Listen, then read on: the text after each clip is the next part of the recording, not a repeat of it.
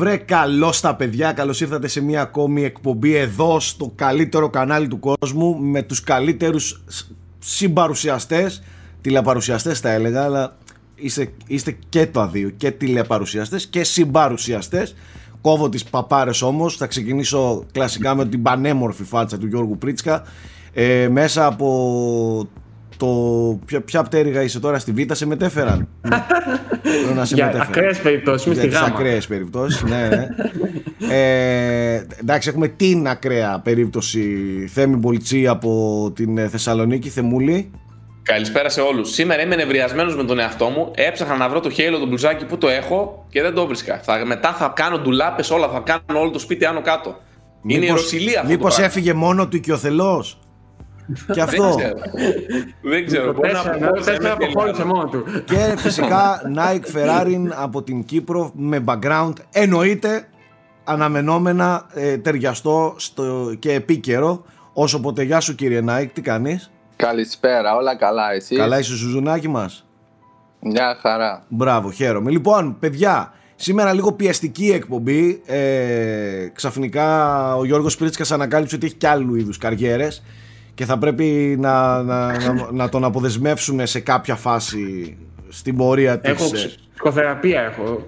Ναι, ε, ναι και, έχετε και, και έχετε και αυλή σήμερα. Έχετε και μια ώρα αυλή σας έχουμε.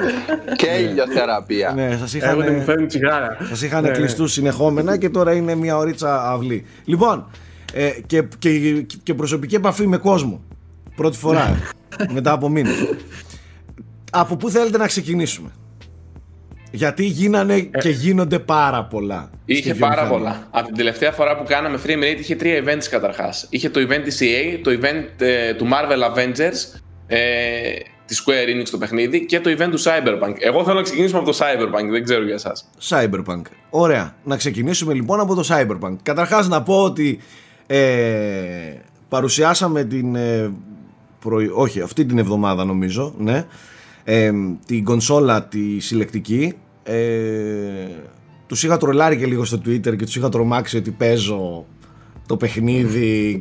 Δεν είπα παίζω, έδειξα απλά το pre-order του Xbox για να δώσω teaser ότι και καλά θα ανέβει κάτι σχετικό με Cyberpunk και όλοι νομίζαν ότι έπαιζα το παιχνίδι.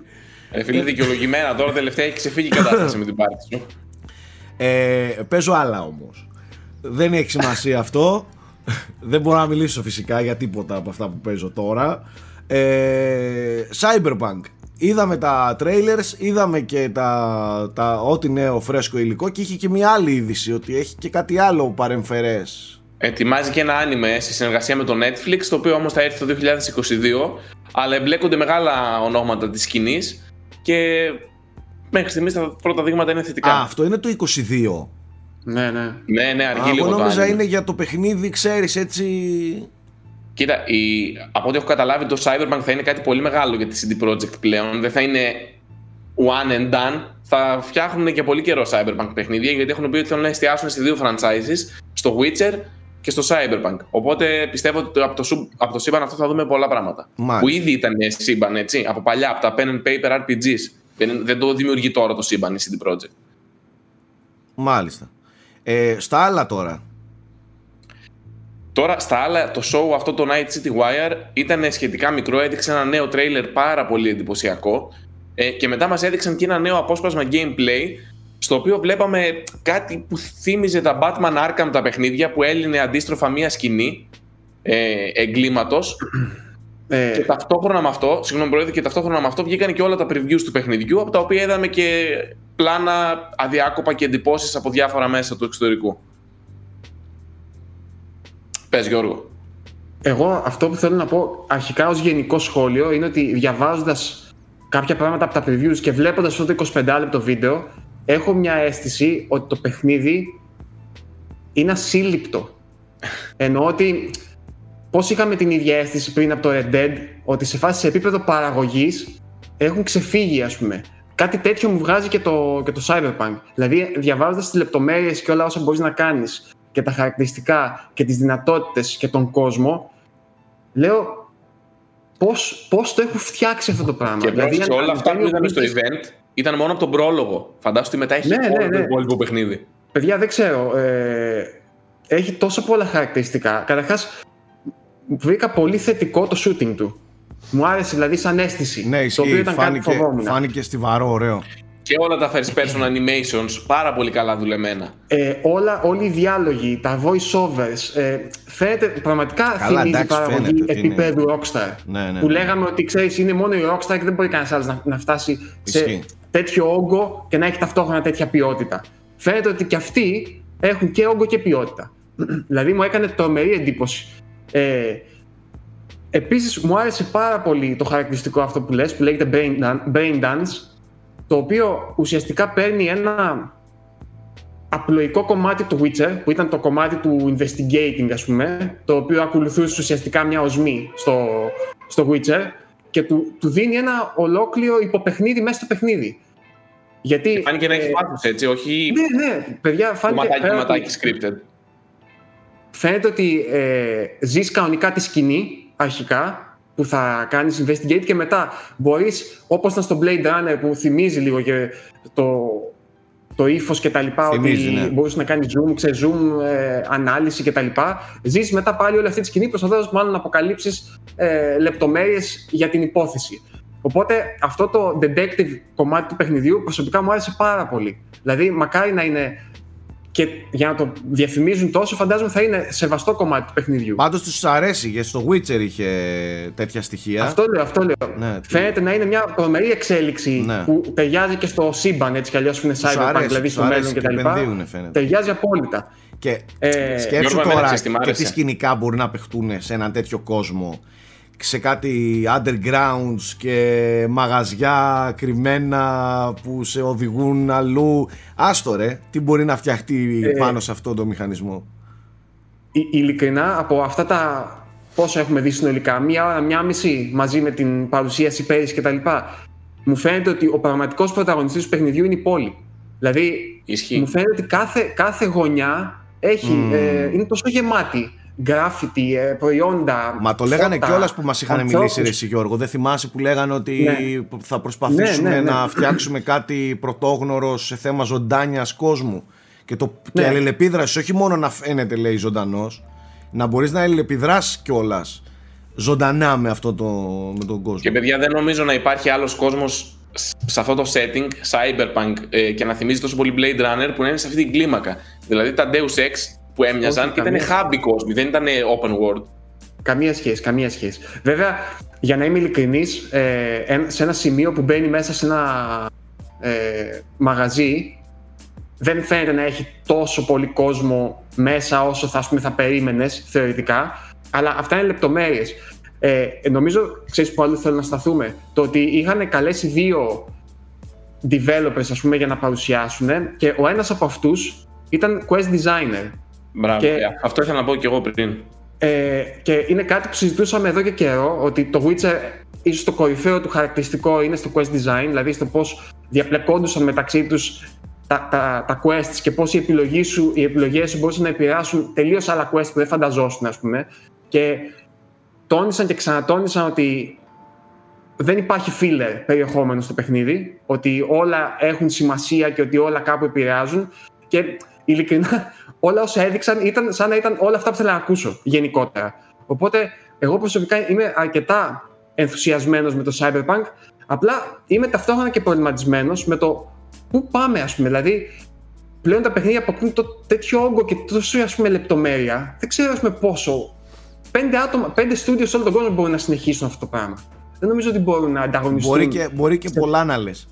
Ναι, ναι, μπορεί και πολλά λέω, έχεις δίκιο. Μπορεί, μπορεί να είναι τρία, ας πούμε, σε όλο Ναι, τον ναι, κόσμο. ναι, ναι. Εντάξει, δεν είναι απαραίτητο Ναι. όλοι να ανταγωνίζονται σε αυτό το επίπεδο. Ναι, ωστόσο. Καταλαβαίνω ότι- ότι εννοείς ότι ανεβάζουν πολύ πάνω τη- την μπάρα για τους υπόλοιπους. Δεκτό, δεκτό. Αλλά Σκέψου Και- όμως, σκέψου και όμως επίσης- ρε, ρε, Θέμη τώρα αυτή τη στιγμή ένας, για, μιλάω τώρα για, για αυτής της κατηγορίας παιχνιδιών δεν βάζω τα multiplayer ναι, είναι online αυτό και το genre. Ναι, γι' αυτό. ένας, ένας το Νοέμβριο που παίζει single player παιχνίδια και, και έχει μπροστά του τις επιλογές πες μου ποια θα είναι η επιλογή του; Ποιο 8ωρο και 11ωρο παιχνιδιού θα είναι η επιλογή του; Δε- δηλαδή δε- Ναι, όχι. θα μου πεις εντάξει, θα έχει και άλλα μεγάλα. Θα είναι και το Valhalla, θα είναι.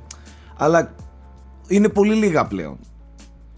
Και σκέψου Κοίτα, ότι ο άλλος ό- όλα- το, όλα το τα παιχνίδια ζυγίζει αυτά που- το Βάγιο τώρα το κολλάς Φορμάνι. με κάτι άλλο το οποίο έγινε μέσα στην εβδομάδα. Βγήκε ο, πρόεδρος, ο πρώην πρόεδρος των στούντιο της Sony και είπε ότι δεν είναι βιώσιμο αυτό το πράγμα. Η τόση μεγάλη κλίμακα Ναι. και ότι συνεχίζει να ανεβαίνει η κλίμακα. Και λέει, άμα ανεβεί κι άλλο η κλίμακα και το κόστος. Ο Λέιντεν δεν το είπε Ε, αυτό; Ναι, Ναι, ναι, ο σαν Σον Λέιντεν. Λέιντεν. Δεν θα μπορούμε Ναι. λέει, να τα, δεν θα μπορεί να ανταπεξέλθει κανείς. Και λέει, προτιμώ, λέει εγώ προσωπικά, να γυρίσουμε στο μοντέλο των AAA παιχνιδιών που ήταν 10 με 12 ώρες, ας πούμε. Που, που, που πιάνουν και λιγότερο, λιγότερους πόρους που Και λέει και σαν χρειάζεται και, gamer, λέει, το προτιμώ λιγότερο γιατί θα παίζω πιο πολλά. χρειάζεται Ναι, και γιατί λιγότερο είναι και το πόσα χρόνια χρειάζεται Αυτό. να, να, να το φτιάξω. Γιατί σκεφτόταν το The Last of Us που ήταν 6 χρόνια στην παραγωγή. Οπότε προτιμά κάτι πιο μικρό που θα είναι και κάθε 2-3 χρόνια κυκλοφορία. Πάντως, αυτά που θα βγουν τώρα μαζί με τις νέες κονσόλες θα είναι όλα ψηλομεγαθύρια. Δηλαδή το Valhalla, είδες, θα είναι 15 στούντιο τεράστια κλίμακα.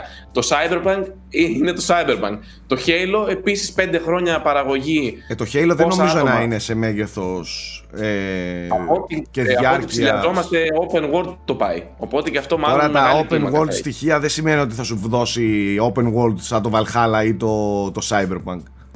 OK, είναι, είναι μεγάλη παραγωγή εννοώ, σαν κλίμακα παραγωγής. Άλλο αυτό. Δεν μιλάω για την Γιατί τα παραγωγή. Halo Μιλάω έχουν για, πολύ τη- για το multiplayer μέγεθος modes του και τέτοιες παιχνιδιού. τέτοιες. Πόση διάρκεια, πόσο μέγεθος έχει. Ε, Ε, τέλος τώρα πάντων. που είμαστε στο Cyberpunk να πούμε κιόλας ότι έφαγε ακόμα μια μικρή αναβολή από Σεπτέμβρη πάει. Απειρόβλητο όμως η CD Projekt.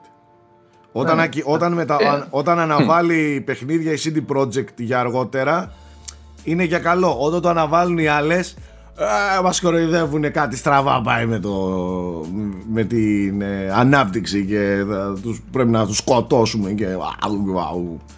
Έχει ένα απυρόβλητο η CD Projekt σε αυτά. Εντάξει, οκ, γκρίνιαξαν και για τη CD Projekt. Θα οκ, μου πεις. Αλλά δεν, δεν, το έχει πει ο Μιγιαμότο τέλεια, παιδιά. Ναι, Wow του. ναι, Το ναι. ένα παιχνίδι που θα καθυστερήσει θα γίνει εν τέλει καλό. Ένα παιχνίδι το οποίο θα βγει βιαστικά θα είναι για πάντα χάλια. Πάντως το χειρίζονται και έξυπνα. Δηλαδή, Ναι, να βέβαια. είδες τώρα μια εβδομάδα πριν δώσουν κάτι το οποίο θα ανεβάσει τον ενθουσιασμό, πέταξαν και την ε, καθυστέρηση, να μην μονοπωλήσει δηλαδή τώρα Ναι. τη συζήτηση για την καθυστέρηση. Οπότε ψιλοξεχάστηκε ήδη ότι καθυστερεί, το αποδεχτήκαμε. Ε, παιδί μου, ε, ε, το μόνο ανησυχητικό είναι ότι εγώ σε ένα από τα previews που, που διάβασα είπε ότι ε, συνάντησαν αρκετά bugs και δεν είναι σίγουρος ούτε για τον Νοέμβρη αν θα μπορεί να προλάβει. Τώρα αυτό είναι φασικά είναι η κασία του ανθρώπου που έκανε το preview, έτσι δεν είναι κάτι τέτοιο. Απλά μιλάμε. Ε, νομίζω ότι άμα δεν το βγάλουν Μπα- και το Νοέμβριο θα γίνει η Όχι. επανάσταση μετά. Εντάξει, παιδιά, μιλάμε για προσδοκίες οι οποίες είναι σε επίπεδα στρατοσφαιρικά, ας πούμε, και από ό,τι κατάλαβα πάλι, ο όγκος του να ελεγχθεί όλο αυτό από bugs και τα λοιπά είναι πάλι γιγαντιαίος. Οπότε, δεν και σε ξέρεις. εξαποστάσεως δουλειά, έτσι, πλέον. Σωστό και αυτό, σωστό, σωστό. Μμ. Αυτό οι gamers το έχουν ξεχάσει. Έχουν ναι, ξεχάσει ναι, ναι, ναι. Ότι, ε, α, ότι τρέχει μια πανδημία, το ότι οι εταιρείες έχουν γυρίσει όλες ανάποδα, το ότι έχουν πάει όλα πίσω. Το έχουν ξεχάσει. Ο σκοπός το ότι oh, μας κορόιδεψαν. Έχουν ξεχάσει τι έχει συμβεί στον κόσμο. Που- Και πολλά project θα καθυστερήσουν, θα ακυρωθούν. Δεν σημαίνει ότι επειδή καθυστέρησαν ή θα πάνε για του χρόνου ότι κάτι πάει λάθος και ότι κάτι μας κοροϊδεύουν και ότι ε, θα, θα, θα, θα ανακαλύψουμε κάποιο τρελό σκάνδαλο πίσω από όλο αυτό. Ε, ε, το βλέπετε. Δεν, βασικά δεν ξέρω. Βλέπετε τι συμβαίνει με την πανδημία. Ακόμα εξ αποστάσεως δουλεύουν από τα σπίτια τους. Ε, Στο εξωτερικό όλες, οι- ναι. όλα τα στούντιο, παιδιά, ακόμα είναι από τα σπίτια και τους. στην Ελλάδα πολλές εταιρείες έτσι δουλεύουν ε, ακόμη θέμη. Δεν έχουν γυρίσει στα, στις δουλειές τους. Α, Εξ αποστάσεως δουλεύουν. Είναι, είναι λογικό και αναμενόμενο να δούμε γενικά μία αναταραχή σε, και, και, και θεματάκια σε καθυστερήσεις, με καθυστερήσεις και τέτοια πράγματα στις κυκλοφορίες. Σε, ε, σε live shows, ε, σε όλα αυτά θα- θα- γίνονται θέματα. Τι να κάνουμε, θα αργήσουν κάποια. Θα το αποδεχτούμε, έτσι πάει, έτσι κυλάει το 20. Τι να Οκ, κάνουμε. ναι. Μπορεί, εγώ Εντάξει. περιμένω κάτι πιο χοντρό για τις κονσόλες νέας γενιάς. Όχι, δεν νομίζω. Αυτό, Σάκη το έχουν πει τόσες πολλές φορές πλέον ότι θα βγουν φέτος. Ο, ναι, οκ. Οι, οι γραμμές παραγωγής έχουν αρχίσει να ξεκολλάνε έτσι και αλλιώς στην Κίνα. Όχι για τις Εδώ και ίδιες πο- τις πολύ κονσόλες, καιρό. όχι για τις ίδιες κονσόλες, για τα launch παιχνίδια τους. Α, Τα launch Κατάλαβες. παιχνίδια είναι το ερωτηματικό.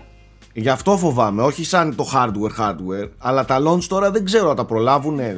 Τι να πω. Είδες αυτό που είπε και ο Nike στο προηγούμενο frame rate, το ότι τα περισσότερα παιχνίδια του PS5 δεν είχαν ημερομηνία. Ή είχαν 21.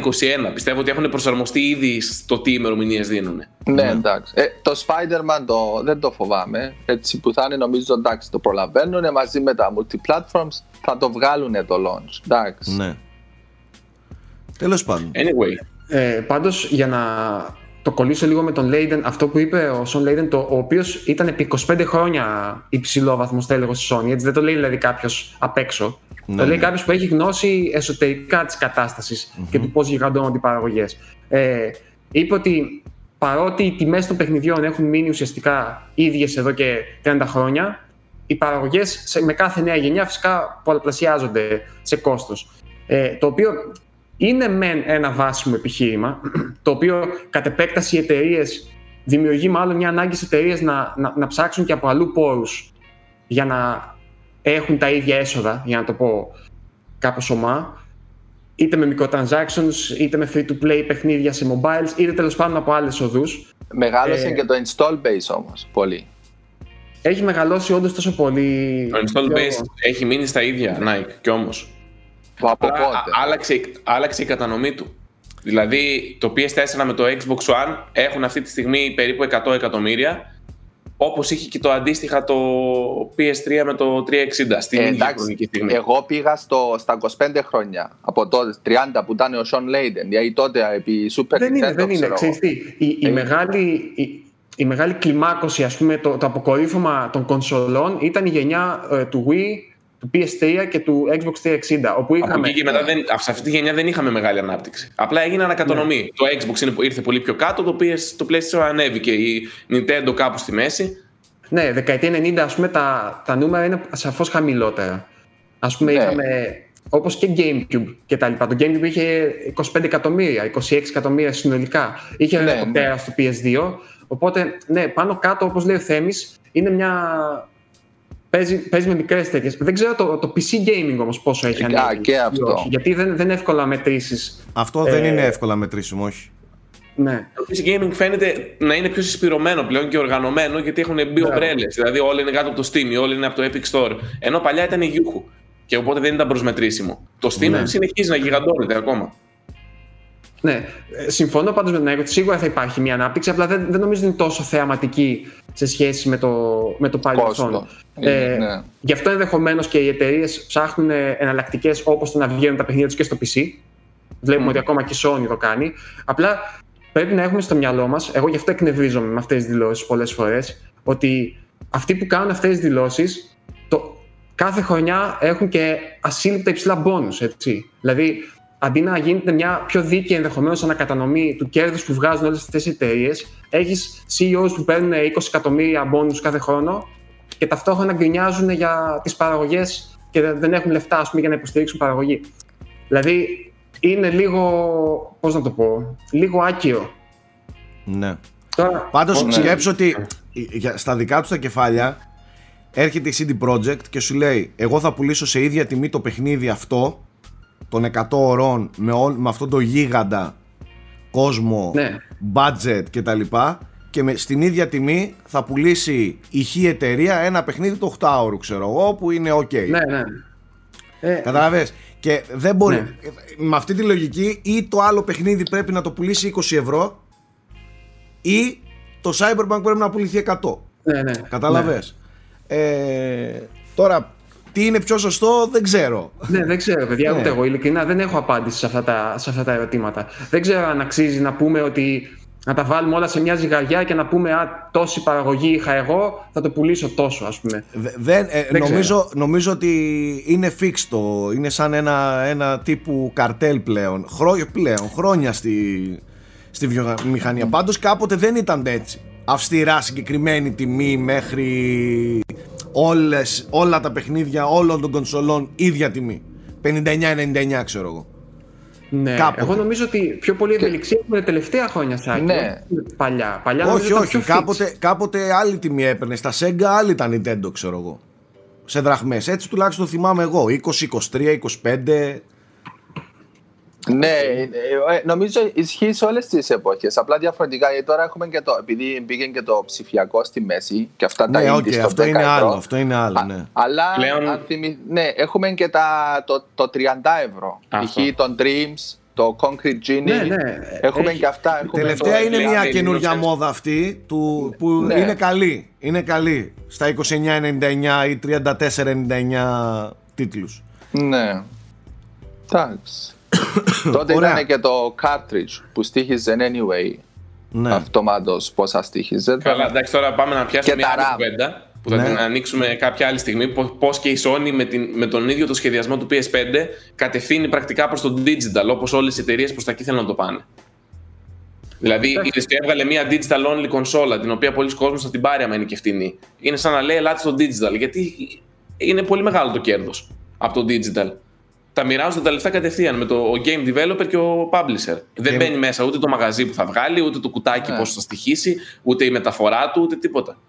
Ναι, αλλά ως αγοραστής εσύ είσαι περιορισμένος. Εντάξει, Δεν δεν- το- αυτό λέω είναι δεν το μεγάλη συζήτηση για το μεταπουλάς, ποιον ναι, συμφέρει εντάξει, και ποιον οκ. όχι. Ε, Το κοίταξε, ο- δοκιμάζει. Δοκιμάζει. Γιατί κάνει. Ναι. θα Θες πρέπει watcher. όσο αυξάνεται το ποσοστό του digital θα πρέπει να αποκτήσουν και οι καταναλωτές τα αντίστοιχα δικαιώματα έτσι, του, του να αγοράζεις ένα παιχνίδι και να το έχεις στην κατοχή σου ουσιαστικά και όχι να εξαρτάσει από το αν θα κρατήσεις του σερβερ η κάθε εταιρεία, από το αν μπορείς ή όχι να το μεταπολίσει. Δηλαδή, έχει ακόμα Η κάποια κενά μεταπόληση που είναι πρέπει- κυρίως που Ναι. χάνεις στο digital. Ε, δεν είναι μόνο Για αυτό. πάρα Κάτσε, πολλοί για κάποιον που κόσμος είναι δουλεύει, συλλέκτης. δουλεύει άστον το συλλ- οι συλλέκτες είναι άλλο. Αλλά οι- αυτοί με τη μεταπόληση τι κάνουν ρε εσύ Γιώργο; Δηλαδή υπάρχει κόσμος, εγώ χρόνια ξέρω, ο Στρατούλης για παράδειγμα έτσι, Ναι, έτσι, ναι, ναι. έτσι επιβίωσε ως gamer. Δηλαδή έπαιρνε, Συμφωνώ, έπαιζε, παιδιά, συμφωνώ. πουλούσε. Έπαιρνε, έπαιζε, πουλούσε. Καταλαβες. Αυτός Ναι, ναι, έχει το- πρόβλημα ναι. στη digital εποχή. Και όχι μόνο, όχι μόνο να το πουλήσεις σε φίλο. Δηλαδή, που το πας μέσα σε μαγαζί, παίρνεις credit Ναι. και παίρνεις πίσω με άλλο 20-30 ευρώ, παίρνεις το επόμενο καινούριο, ας πούμε, ξέρω εγώ. Και ο δανεισμός. Λίγο. Έχεις Ναι, επιλογή. ναι, Κοίταξε, Αλλά οι, δεν οι, είναι πλατφόρμες, τόσο- οι πλατφόρμες δίνουν μια ευελιξία. Σου λέει μπορείς να βάλεις friends, μπορείς να κάνεις share το παιχνίδι με τους φίλους σου. Οκ. Ε, ο δανεισμός, άντε με ένα άτομο κάνεις. Ο δανεισμός δεν είναι, είναι, παλεύεται. Το, το αγοραπωλησία και η μεταπώληση. Αυτό είναι το, αυτό που έχει ζημιωθεί πάρα πολύ ρε παιδί μου. Εγώ επιμένω πάντως παιδιά ότι δεν μου αρέσει η ιδέα του να αγοράσω κάτι και να θέλω να το παίξω μετά από 15 χρόνια που λέει ο λόγος και να μην είμαι σίγουρος αν γίνεται. Ναι. Καταλαβες, δηλαδή τα, τα δισκάκι, το cartridge το έχεις μπροστά σου, δηλαδή είναι στο χέρι σου το αν θα, το, παί- αν θα παίζει ή όχι, κάπως έτσι. Είναι στο χέρι σου ή τα περισσότερα παιχνίδια έχουν κάτι γιγαντία day one patch πλέον που έτσι κι αλλιώς δεν γίνεται αυτό που λες; Εδώ Ε, είχαμε δει παιχνίδια ε, που όχι, έβαζες στο ρε, CD. ε, ο- κατέβαζε εγώ 100 τώρα megabyte το- Και το υπόλοιπο ερχόταν από το ίντερνετ. Το Atari δεν το είναι- 85 Α, εγώ μπορώ να το συνδέσω και να Εντάξει, παίξω. Ε, Ναι, είναι ελάχιστες αυτές οι περιπτώσεις. Εγώ νομίζω ότι πρέπει να αποδεχτούμε- υποχρεωτικό. Εγώ Μισθό. νομίζω ότι πρέπει να αποδεχτούμε ότι δεν αγοράζουμε τα παιχνίδια αυτά ε, για να τα έχουμε για πάντα, για όλη μας τη ζωή. Αγοράζουμε την υπηρεσία που σου λέει ότι για όσο υπάρχει αυτή η πλατφόρμα θα παίζεις.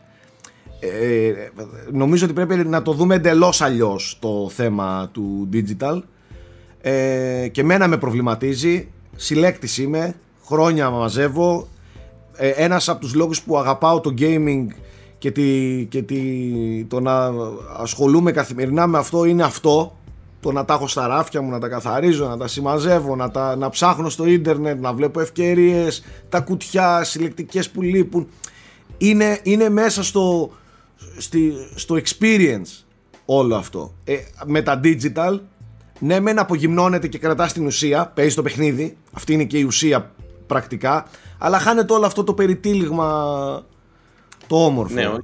Κατάλαβες; Επίσης είναι αρκετά βολικό για τις εταιρείες γιατί μπορούν να μας τα ξαναπουλάνε τε- δύο και τρεις φορές ανά 15 χρόνια ας πούμε. Ναι. Ναι, πάντως για να κάνω και το συνήγορο του διαβόλου, ένα παιχνίδι, γιατί λέμε για την ε, μεταπόληση, ένα παιχνίδι που τώρα πωλείται 59-99, σε 4 μήνες το digital μπορεί να είναι 39. Οπότε να είναι ακριβώς τα λεφτά που θα έπαιρνες.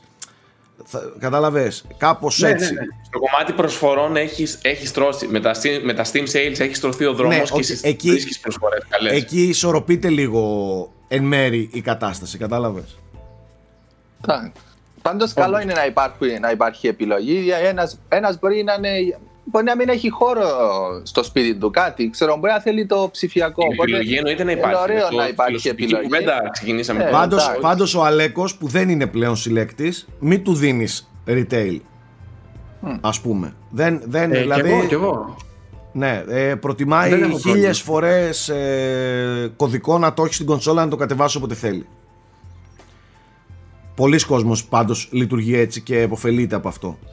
Ε, και αντικειμενικά με βολεύει και εμένα στο game. Όλους, εντάξει, Επειδή παιδιά, ανεβοκατεβαίνω όλους, κακά τα ψέματα, εντάξει. από το στούντιο κάτω στο σπίτι μου, όταν έχω παιχνίδι σε, σε δισκάκι, ξέρεις, πρέπει να το παίρνεις, να το πάρει, να το πάρει πάνω. Ενώ το κατεβάζει στις δύο κονσόλες, κάνουν ειδικά στο Xbox που λειτουργεί άριστα το θέμα sync ε, στα- στο cloud με τα save. Παίζω κάτω, κλείνω, ανεβαίνω πάνω, συνεχίζω όπως είμαι. Ούτε να αλλάζω δισκάκια, ούτε να κατεβάζω saves, ούτε να κάνει sync, τίποτα. Μόνο του. Παπ, παπ, παπ, παπ, έτοιμο. Γι' αυτό θα παίξεις και μεγάλο ρόλο πλέον όσο πάμε προς το digital, παιδιά, και το backwards compatibility. Και είναι σημαντικό που και οι δύο εταιρείες έχουν πει ήδη ότι σας ακούμε, ξέρουμε και ότι είναι σημαντικό και επενδύουν εκεί πέρα. Γιατί Απλά- ό- τώρα που θα γίνουν όλα digital, ε, σου εξασφαλίζει με κάποιον τρόπο ότι θα έχεις πρόσβαση για κάποια χρόνια με αυτόν τον τρόπο. Στην Ωραία. βιβλιοθήκη. Επειδή, επειδή, ναι, πες Γιώργο.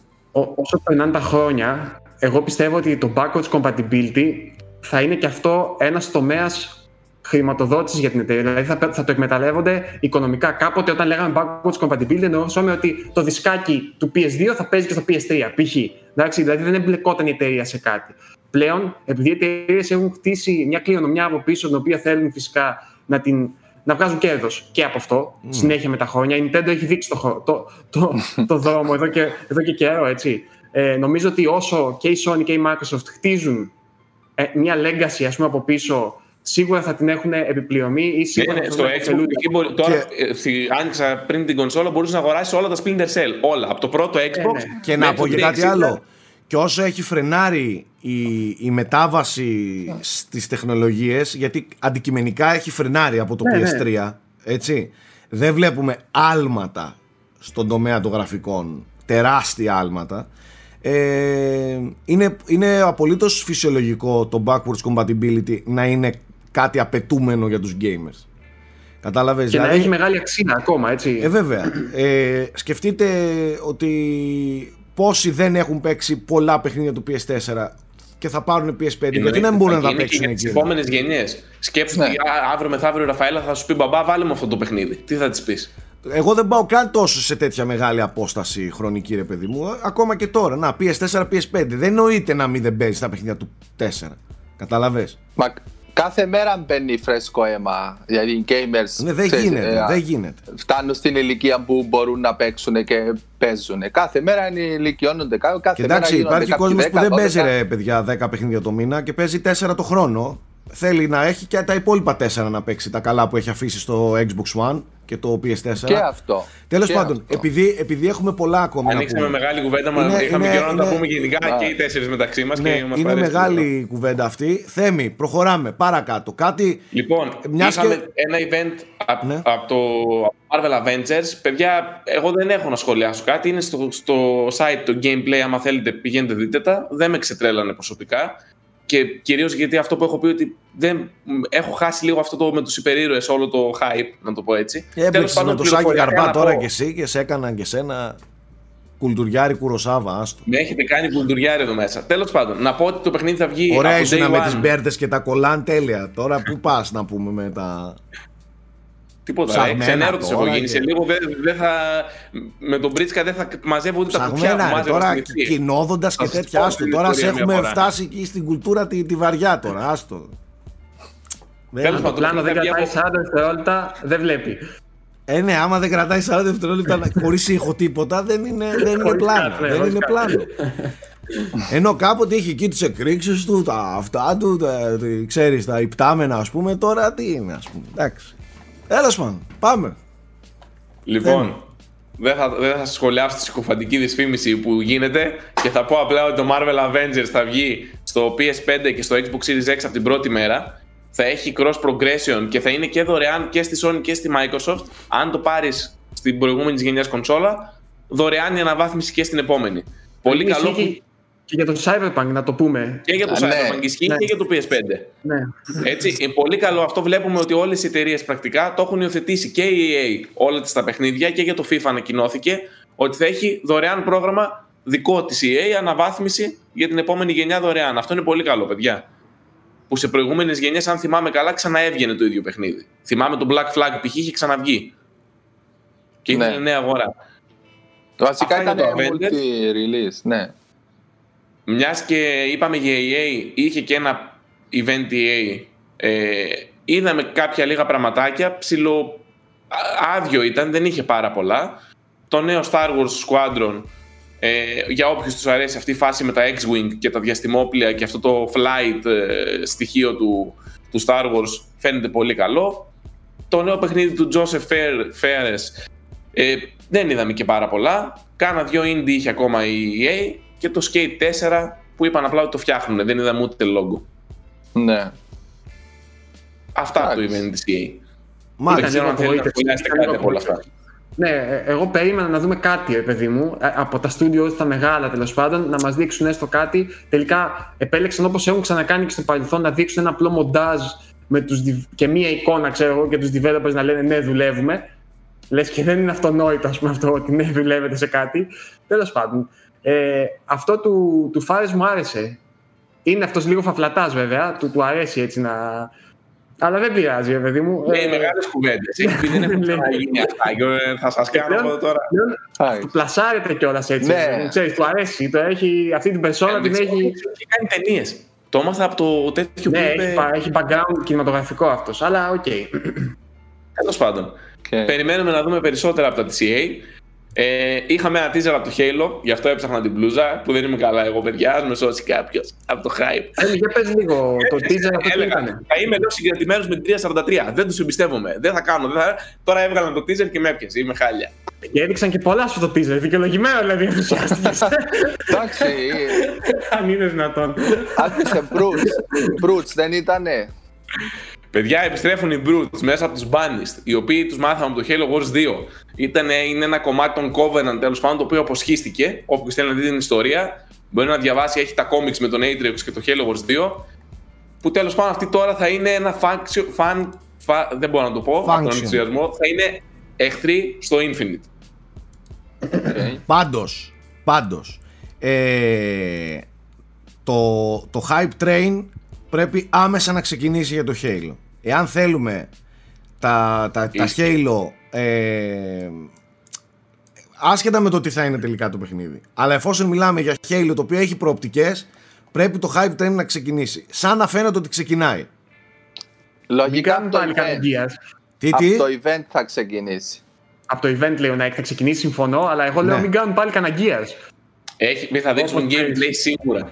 ναι. Παιδιά, βλέπετε, ας πούμε τώρα το Cyberpunk που θα βγει Νοέμβρη, ήδη έκανε το πρώτο επεισόδιο και είπε ότι έρχονται κι άλλα εντός των επόμενων εβδομάδων. Δηλαδή θα δώσει υλικό. Θα χτίσει, όπως λέει και ο Σάκης, κάτι, ρε παιδί μου. Θα... Άμα μου το κάνουν αυτό και όρο θα τους γαμίσω, να ξέρεις. Θα- Να θα βγάλουν, χτίσει. να βγαίνει Halo και να γίνει σαν τον Gears, να μην δείχνουν τίποτα. Θα αυτοκτονήσουμε. Κοίταξε, το θέμα είναι πόσο. Επειδή και το Halo φημίζεται για το multiplayer του, κακά τα ψέματα, έτσι. Ε, πόσο θες πρέπει να βρουν εστιάσουν μια, εκεί; κα- μια καλή ισορροπία, Μια ισορροπία- ανάμεσα στο πόσο multiplayer θα δώσουν και στο πόσο θα ενθουσιάσουν και με το single player κομμάτι. Ναι. Πάντως Οπότε εγώ, μακάρι. εγώ μυρίζω, μυρίζω big guns στο κομμάτι του Halo από τη Microsoft. Δηλαδή Μακάρι. δεν νομίζω ότι αυτό το πράγμα θα περάσει απαρατήρητο όπως πέρασαν αρκετά μεγάλοι τίτλοι της Microsoft τελευταία. Δηλαδή πιστεύω ότι ε, σκοπεύουν όχι μόνο να, να, να αγγίξουν τους, τους fans των Halo έχω την εντύπωση ότι θα προσπαθήσουν να το κάνουν ε, σαν όνομα reboot από την αρχή ε, και στο δεν marketing και στο Κοίτα, ένα Halo 6 branding δεν θα κομμάτι πουλήσει, του τι; Μετά το 5. Ένα Halo 6 μετά το 5 δεν είχε προοπτικές. Δηλαδή να συνέχιζε την Γι' κατηφόρα αυτό, του 5. γι' αυτό σου λέω ότι αυτό πάει για rebranding ξανά για, το, Ναι, για τη νέα εξηλαίωση. γενιά τέτοιου. Όπως και να έχει, τα Halo τα λατρεύουμε χρόνια. Ε, μεγαλώσαμε με αυτά, τα, με αυτά τα κολοπέχνιδα. Πρέπει να ξεκινήσει το hype train. Εγώ ανέβηκα full από το προηγούμενο τρέιλερ είμαι πάνω σε αυτό το τρένο και βαδίζω και πηγαίνουμε μαζί. Ελπίζω να μην μας πετάξει το, από αυτό το τρένο και να πάμε μαζί στον προορισμό μαζί έτσι Να όπως μην πρέπει. τρακάρει το τρένο σε Ναι. κανένα τείχο και γίνει Ναι. σαν. σαν- Ελπίζω να πάνε όλα καλά. Το χρειάζεται και η Microsoft, το χρειάζεται και, το- και το- ο Xbox κόσμος, το χρειάζεται και η Halo ε, κοινότητα. Ένα καλό, ένα γαμημένα καλό Halo, όχι απλά καλό. Δηλαδή πρέπει να έρθει μια βο- βομβάρα, ούτε καν βόμβα για τη, για τη Microsoft.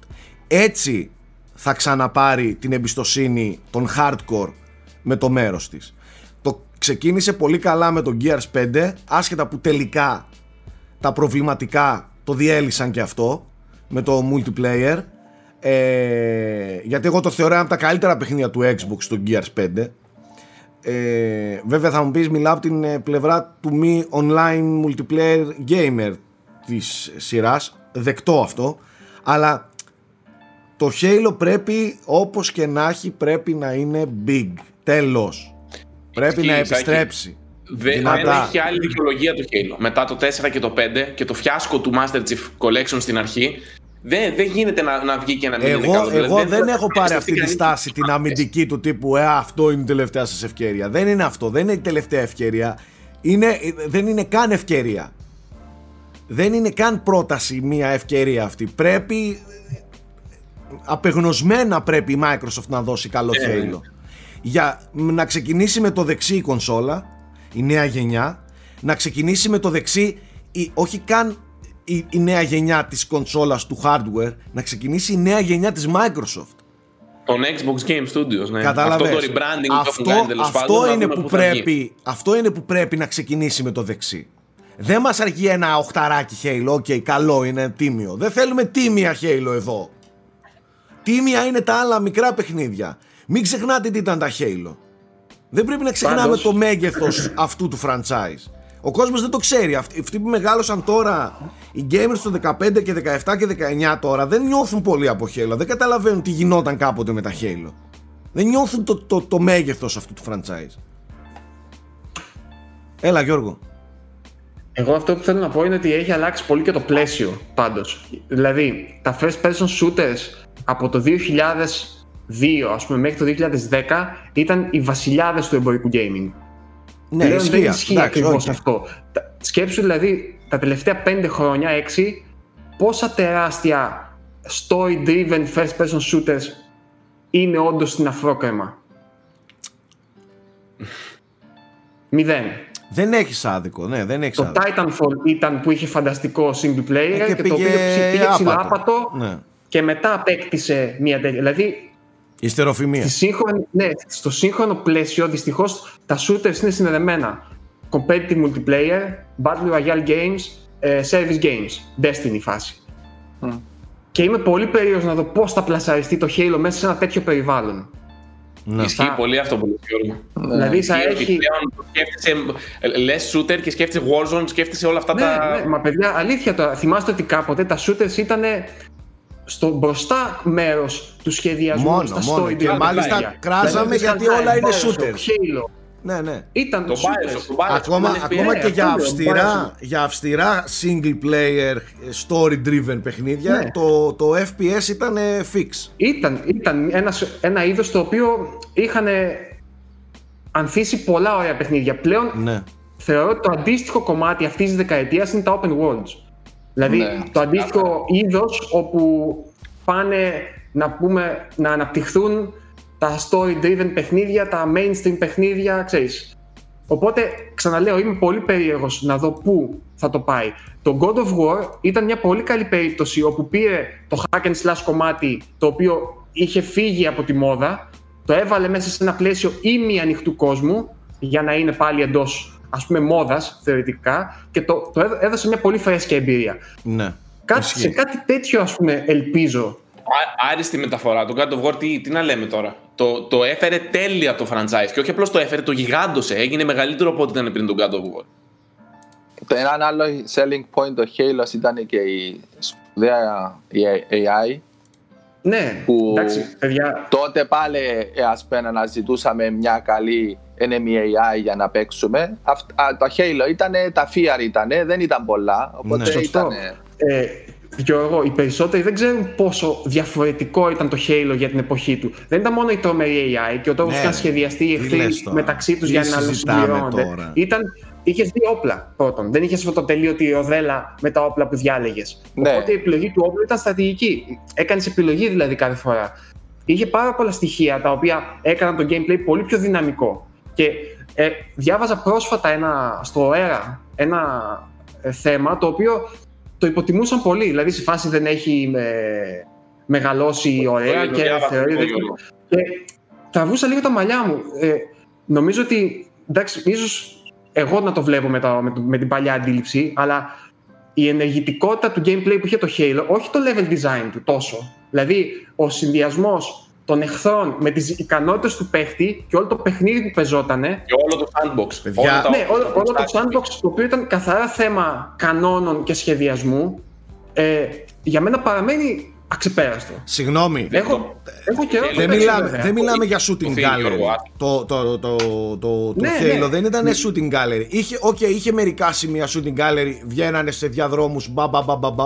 Αλλά Ε, είναι παιδιά, το σκεφτείτε flag. λίγο τις Το μάχες flag, στο το Halo λεγόμενο το 3. οποίο μας έχουν πει. Ναι, Σκεφτείτε εντάξει, λίγο τις στη- μάχες στις ερήμους στο Halo 3. Το μέγεθος ε, και η ένταση, η, η, η, η κυριολεκτική δράση, αλλά και εκείνη την Ναι. ώρα δεν μιλάμε run and gun. Μπράβο. δράση. Και δεν ήταν Δεν μόνο είχε αυτό. καν αυτό. run, παιδιά, δεν είχες sprint το Halo. Δε- Και ήταν πέρα και από- αυτό ο βασικό κορμό του gameplay, το ότι δεν είχες sprint.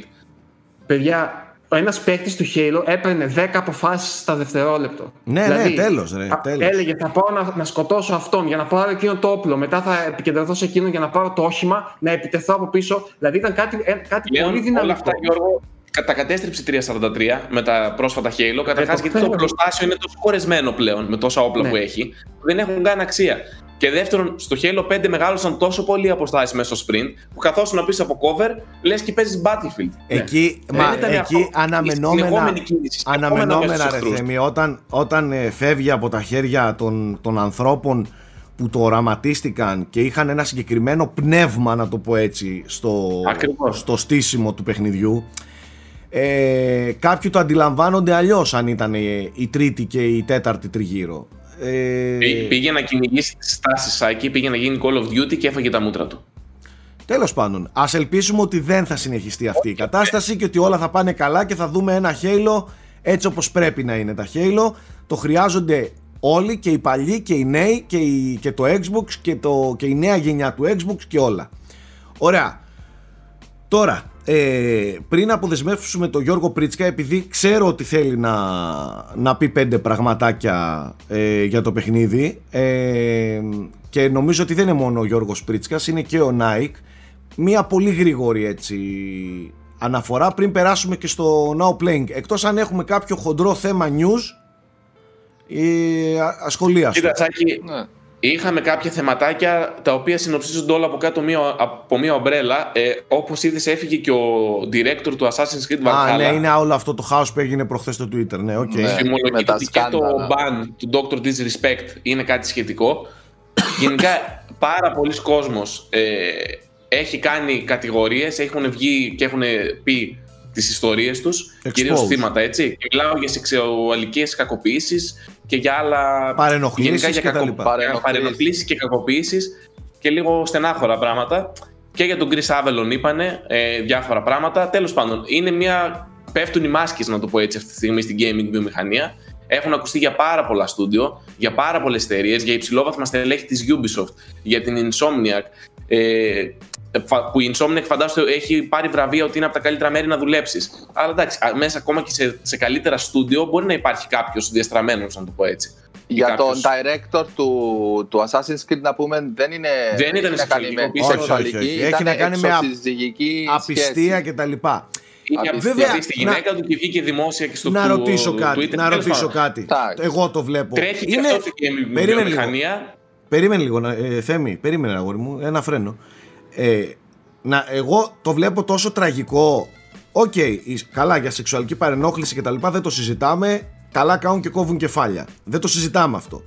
Η απιστία και κάτι που κάνει ο άλλος στην προσωπική του σχέση που δεν έχει να κάνει Με... Ε, ε, να, εγώ να πω κάτι. Αν είναι να διώξουν όλου όσου έχουν α, απιστία ας πούμε, στο παρελθόν τους, ε, το 99% του Hollywood μάλλον πρέπει να φύγει, να αυτοπαρατηθεί αυτή τη στιγμή. Τι πιστεύω εγώ; Υποψιάζομαι. Τι έτσι. πιστεύω εγώ; Πιστεύω ότι η, η καθαρότητα που πρέπει να τηρείται σ- σε ένα brand η- και το πόσο καθαρό και λευκό είναι αυτό το brand, πεντακάθαρο, κρίσταλο, υποχρεώνει τις εταιρείες να κόβουν κεφάλια ακόμη και σε περιπτώσεις οι οποίες τον gamer δεν του νοιάζει.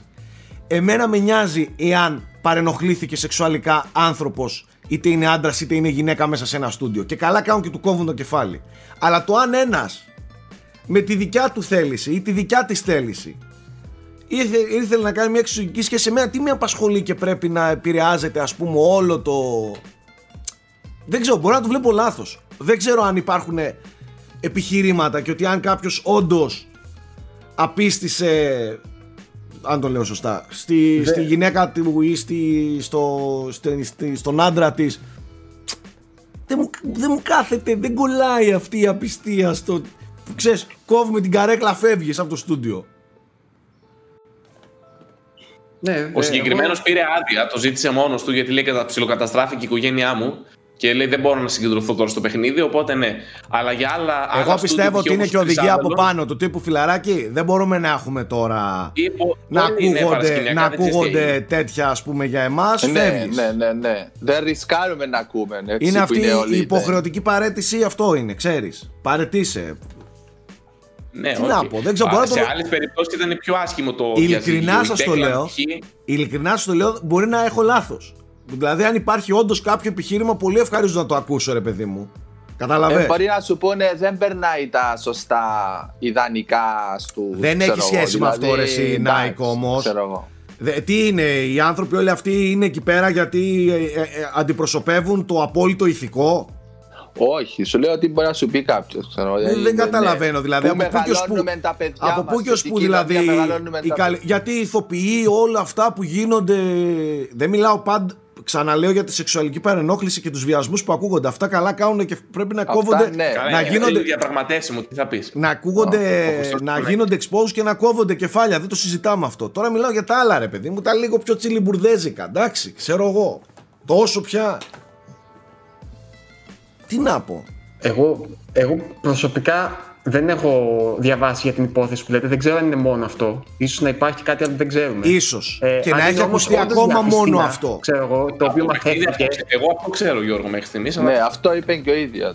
Ο ίδιος, Εντάξει, απλά αυτό. οκ. Δεν το, Ε, δεν το Δεν αντέχει. είναι τραβηγμένο, ρε εσύ, Γιώργο. Πολύ, πολύ κατά τη γνώμη μου. Πολύ και.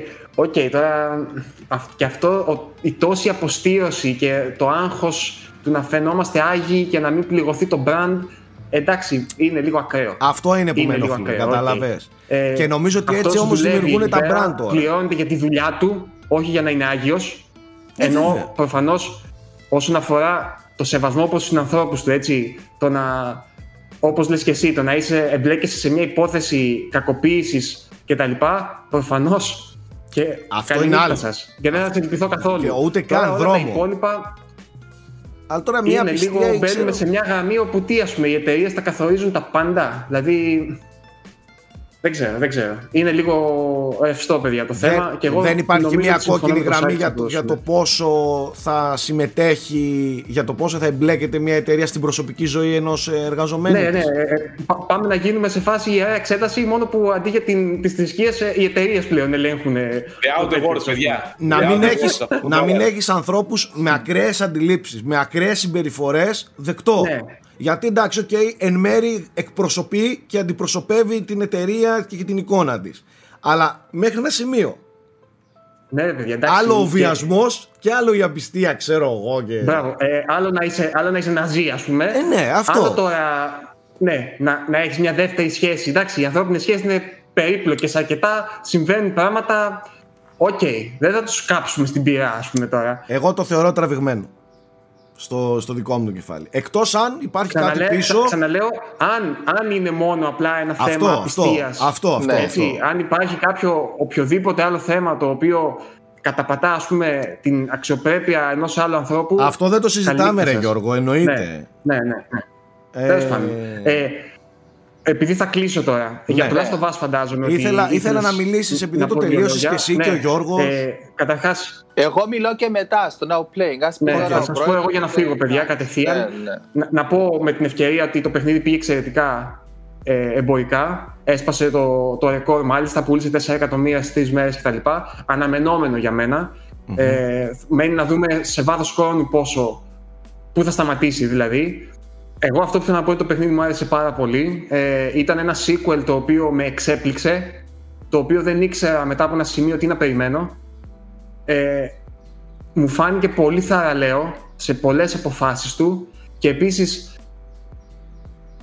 προσπαθεί, όχι προσπαθεί, ε, έχει το θάρρος να καταπιαστεί με πολύ δύσκολα θέματα τα οποία αυτή τη στιγμή να πούμε σε όλο τον κόσμο είναι καυτές πατάτες και κατά τη γνώμη μου τα χειρίστηκε όλα πάρα πολύ καλά. Δηλαδή, δεν, σε κανένα σημείο δεν ένιωσα ότι ξέρεις, βλέπω από πίσω μία, πώς να το πω, μία πιεσμένη προσέγγιση για να γίνει με αυτόν τον τρόπο και να μην προκαλέσει ας πούμε αντιδράσεις. Δηλαδή, μου φάνηκε πολύ όρεμη, πολύ μεστή, πολύ σωστή τέλος πάντων στη δική μου οπτική γωνία ε, αντιμετώπιση όλων των θεμάτων που εφηξε Και είναι ένα παιχνίδι το οποίο δεν διστάζει να σε κάνει να νιώσεις άβολα, δεν διστάζει να σε φέρει σε δύσκολη θέση, δεν διστάζει να σου κάνει, να σε, όχι να σε προβληματίσει, να σε φέρει σε αντιφάσεις μέσα σου, έτσι ώστε να, να, να σε προκαλέσει να πάρεις και εσύ αποφάσεις ή να, να καταλάβεις ότι η στράτευση η οποία έχεις κάνει δεν είναι τόσο απλή ενδεχομένως. Ε, γενικά δεν ξέρω, για μένα είναι, αν μου έλεγες ποιο θα έλεγες είναι το ιδανικό sequel, όχι όσον αφορά την εκτέλεση, όσον αφορά τη φιλοσοφία του. Αυτό. Θα έλεγα είναι αυτό. Δηλαδή ένα παιχνίδι το οποίο προκαλεί το πρώτο, κάνει διάλογο με το πρώτο, εμπλουτίζει το πρώτο και, και, και ταυτόχρονα το πάει παραπέρα. Δηλαδή προσπαθεί να κάνει κάτι δικό του. Δεν είναι ότι α, προσπαθώ να ξανακάνω αυτό που ένιωσα στο πρώτο, απλά με άλλον τρόπο. Δεν είναι Home Alone 2 σε το... σχέση με το Home Alone 1. Το θέμα είναι ότι ο κόσμος έχει συνηθίσει και οι gamers έχουν συνηθίσει σε παιχνίδια που έχουμε πολύ καλούς Έχουν καλούς, κακομάθει, ναι, κακομάθει. Καλό μάθει. Άλλο το κακομάθει ε, έχουν συνηθίσει σε πολύ καλούς καλούς και πολύ κακούς κακούς. Υπάρχει μια ξεκάθαρα διαχωριστική γραμμή του καλού με του κακού και στο τέλος το καλό πάντα κερδίζει. Ε, και τέλος πάντων έχουν καλομάθει στο να γίνεται ένα απόλυτο fan service. Σε χαρακτήρες που έχουν αγαπήσει, σε franchises που έχουν αγαπήσει κτλ. Κάποιες φορές ναι, μπορεί να γίνει, αλλά δεν βλέπω το λόγο να πέφτει τόσο άσχημο hate για τις περιπτώσεις που δεν γίνεται fan service. Ειδικά αυτό όπως είπε ο Γιώργος είναι πολύ θαραλέο το όλο, το όλο στήσιμο. Κατάλαβες. Βέβαια η βάση είναι αλλού. Η βάση του κραξίματος βρίσκεται αλλού. Δεν είναι όμως ε, όλοι έτσι. Εντάξει. Εγώ θεωρώ ε, όσοι θεωρούν ότι το παιχνίδι προσπαθεί να πλασάρει κάποια ατζέντα εγώ δηλαδή δεν, δεν μπορώ να πω καν στη διαδικασία συζήτησης με αυτούς τους ανθρώπους. Δηλαδή, τέλος. Για τους υπόλοιπους, οι οποίοι ενδεχομένως να διάβασαν το τι γίνεται και να βγάζουν κάποια συμπεράσματα, σας το λέω ειλικρινά, μην το κάνετε.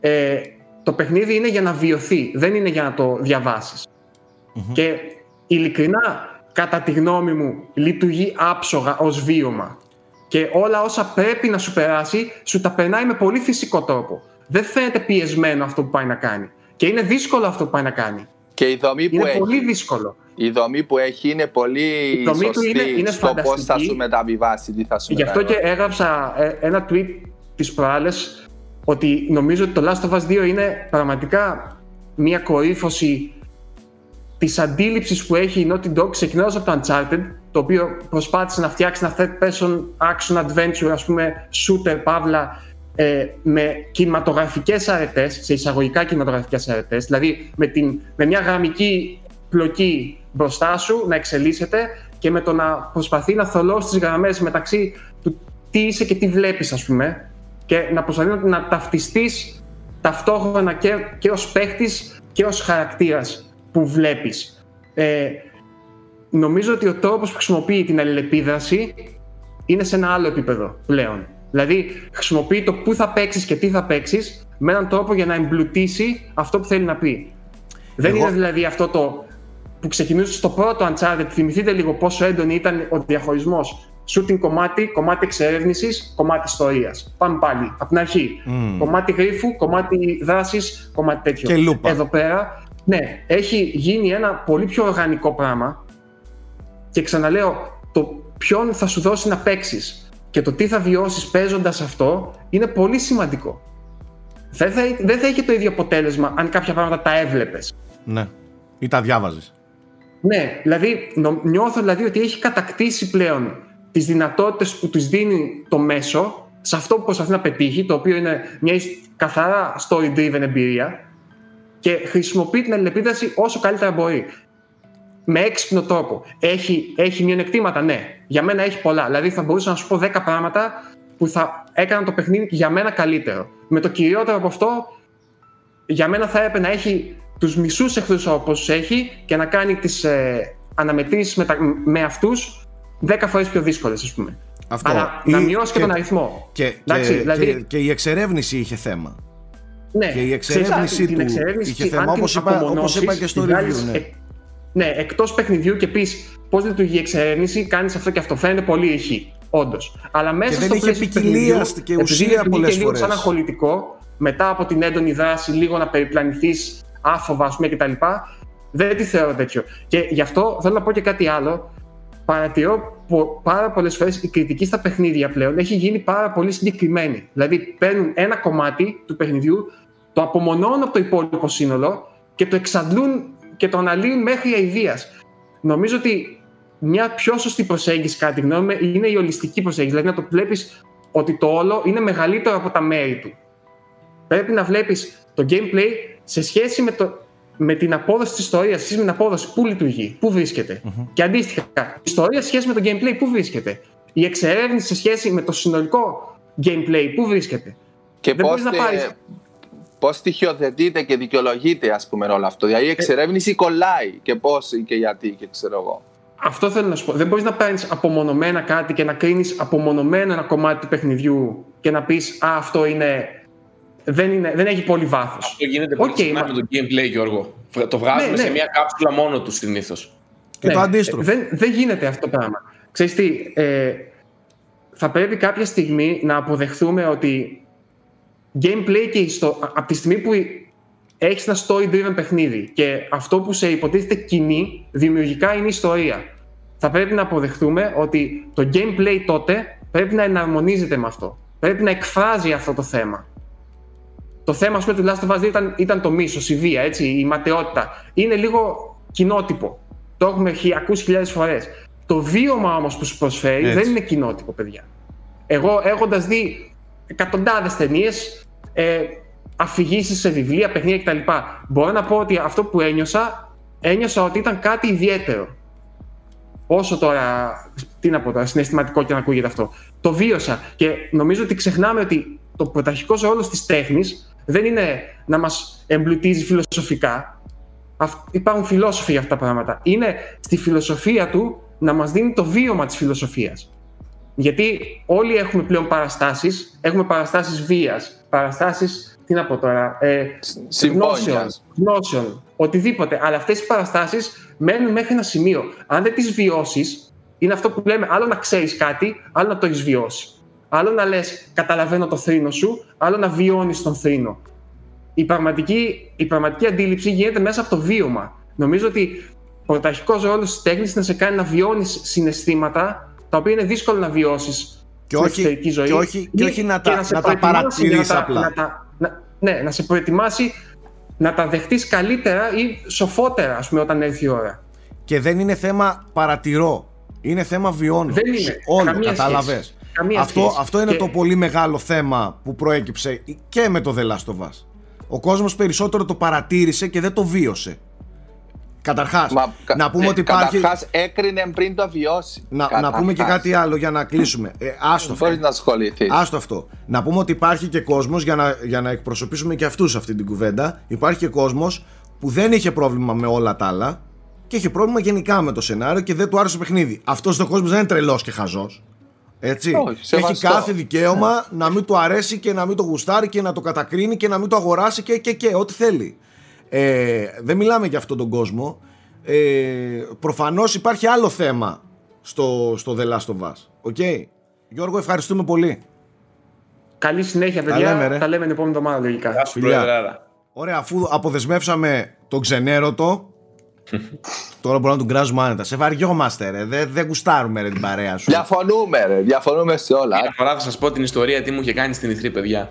Μας είπες. Για το τι, παιδιά, μην το βλέπετε έτσι. Ο άνθρωπος αυτός είναι, ο άνθρωπος είναι επικίνδυνος, είναι εγκληματίας. Μην το βλέπετε έτσι ήρεμο. Είναι αυτό. Ενώ εσύ λίγα του έκανες. Όχι, όχι. Είναι... Είναι, Εγώ του έκανα πολλά, δεν πέρασε καλά μαζί μου, αλλά ρε, εντάξει. είναι, είναι η περίπτωση που λες, Ε, δεν του φαινόταν. Καλό παιδί Μην ήταν. λέτε ότι γίνονται expose τώρα τελευταία. κάθε πρωί έρχεται, ερχόταν, μας μιλούσε με αυτά. Καλημέρα στο μαγαζί, έπαιρνε σοκολάτα. Ευγενικό, ναι, συμπαθητικό, συμπαθητικό, προσγειωμένο, Το παιδί δεν, του, συναισθαλμένο. δεν του φαινόταν το παιδί αυτό. Δεν ήταν. Ήσυχο παιδί, ήταν ήσυχο. Τέλος. Μιλές τέτοιο πλέον είναι επικίνδυνη εποχή. Ναι, για όντως. πλάκες. Όντως, όντως δεν είναι ούτε για πλάκες πλέον γιατί θα πάρουν να το κάνουν κανονικά. Τέλος πάντων. Ε, Θέμη, πώς προχωράμε. Α, ο τερματισμένο The Last of Us έχει και ο, ο Nike. το σπίτι του έχει, οπότε, Nike, πες μας και εσύ την άποψή σου, αδερφούλη. Ωραία, ναι. Ε, το τελείωσα και εγώ. Ε, το απόλαυσα. Ε, ας πούμε, είχα, ήμουνα συνειδητοποιημένος λίγο. Είχα, είχα ακούσει το review σου. Δεν το είχα δει. Γιατί εγώ, εγώ αρκεστήκα μόνο στο πρώτο εντελώς τρέιλερ που δείξανε τότε. Τα υπόλοιπα δεν τα είδα. Το ήθελα όσο πιο παρθένο το παιχνίδι, οπότε το άκουσα. Ε, είχα ενθουσιαστεί και εν τέλει με εξέπληξε ακόμα περισσότερο. Και ισχύει αυτό που λες, δηλαδή βαρέθηκα να εκπλήσωμαι σε όλα. Δηλαδή δεν θα σταθώ στα, στα πολύ επιφανειακά, δηλαδή τα γραφικά και όλα αυτά, ξέρω εγώ. Το, η ιστορία, το πώς δόθηκε, το πώς τη δικαιολογεί, ξέρω εγώ. Τα πάντα, δηλαδή και το gameplay. ε, ε, στην ελάχιστη παντού υπάρχουν βελτιώσεις. Μπορεί να είναι μικρές σε κάποιου τομείς, σε άλλους μπορεί να είναι πολύ πιο, με, πιο μεγάλα άλματα, αλλά είναι, είναι sequel. Αλλά κυρίως σε ένα story-driven παιχνίδι και έτσι όπως το πήγαινε η, η Naughty Dog και πώς το πάει γενικά, ε, είμαι πάρα πολύ ενθουσιασμένος. Μου πήρε 34 ώρες εμένα, δηλαδή εγώ το ψάχνα παντού. Ε, Αναμενόμενο, το- αδερφούλη μου, το ξέρω. ναι. Ναι, ναι, γιατί και τεράστιο, αλλά ξέρεις τι, το σημαντικό, δεν έκανε πουθενά κοιλιά, πουθεν, δεν είχε filler πουθενά, δηλαδή συνέχεια ας πούμε, και ε, ε, έπαιξε ρόλο η δομή του, δεν έχει πουθενά κοιλιά. Δηλαδή, αν μου έλεγες τώρα, δηλαδή, έχεις, τα, έχεις τη δύναμη να το, να το αλλάξεις, να το πετσοκόψεις εσύ, να το, να το δώσεις εσύ στο κοινό. Αφαίρεσαι, κάνεις, είσαι ο director. Όχι, όπως είναι. Όλες οι σκηνές κολλάνε, δένουνε, ε, ταιριάζουν, ε, παίζουν με την ψυχοσύνθεση σου, σε, σε προετοιμάζουν, σε ρίχνουν, σε ανεβάζουν. Ε, εγώ προσωπικά το απόλαυσα. Είναι, Ε, ναι. εγώ, εγώ λάτρεψα πολύ το, το δέσιμο των timelines. Ναι. Καταλαβες. Ισχύει. Και, και πρακτικά μου- μου- με ξετρέλανε το γεγονός ότι σου δώσε διαφορετικές κάμερες, θέσεις καμερών σε ένα Και συμβάν. αυτό. Και Ε, αυτό, που γιατί αυτό και είναι πάρα σκηνοθετικά πολύ είναι. σημαντικό να βλέπεις και την άλλη όψη του νομίσματος. Αυτό. There is, there is two sides to every story. Ε, αυτό, ε, Και χάρηκα, χάρηκα που το. Δηλαδή, αν, αν μετά που παίξεις το 2, ας πούμε, σου λέει σε αυτήν την ψυχή πόσο φτωχό είναι το ένα. Πόσο μονοπλευρό είναι το ένα; Αυτό, αυτό έλεγα demo στο review και κάποιοι το παρεξήγησαν. Α, α, οκ, Καταλαβες; και Εγώ, ναι, ε, εγώ δεν το είχα πιάσει. Λέω άστο να το τελειώσω και τότε θα πιάσω. Αυτό εννοούσα Τώρα, demo. OK. Demo δεν εννοούσα Ναι. ότι ήταν ένα μικρό παιχνιδάκι ασήμαντο. Εννοούσα ότι Ναι. μπροστά στο μέγεθος και, και τον τρόπο που εξηγεί τα πράγματα το 2 και, και πόσο πυκνό είναι από απόψεις και πλευρές και ψυχολογία ε, είναι demo το, είναι μικρό το, το πρώτο παιχνίδι, καταλαβες. Ναι. Δηλαδή στο Μόλις- πρώτο όπως είπες είναι μια μονόπλευρη γλυκιά πανέμορφη δεν το συζητάμε δομημένα άρρωστη, α- άριστα άρρωστη ιστορία αλλά το βλέπεις από τη μία πλευρά Ναι, ε, σήμερα το πρωί το τελείωσα, οπότε ξέρεις ακόμα το, το επεξεργάζομαι, ακόμα ζυμώνεται όλο αυτό μέσα μου, αλλά ακόμα και επιμέρους να το δεις, δηλαδή αν κάποιος το βλέπει σαν bullet points ή tick boxes, δηλαδή και τοποθεσίες.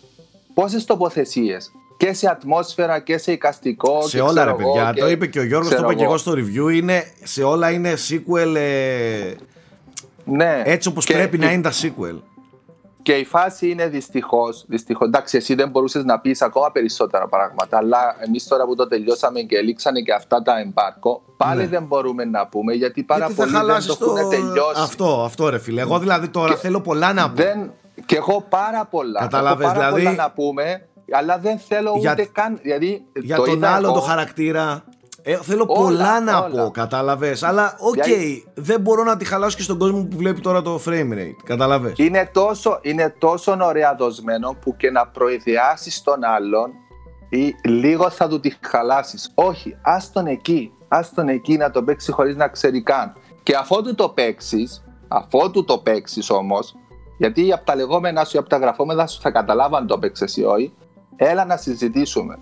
Και σεβαστό. Ξέρεις τι, ε, εντάξει, εμένα μου άρεσε. Εγώ δεν έχω θέμα, ξέρω εγώ. Αν εσένα δεν σου άρεσε κάτι, έλα να συζητήσουμε να μου πεις. Σου προφανώς θα έχεις τα επιχειρήματά σου. Αν δεν έχεις επιχειρήματα και έχεις κάτι επιχειρήματα. Αφού ε, σκεφ, σκεφτείτε εσείς όλοι, θες να κράξεις, οκ, να πούμε δικαίωμα σου. Αλλά μέσα στο κράξιμο σου θα προβάλλεις κάποια επιχειρήματα.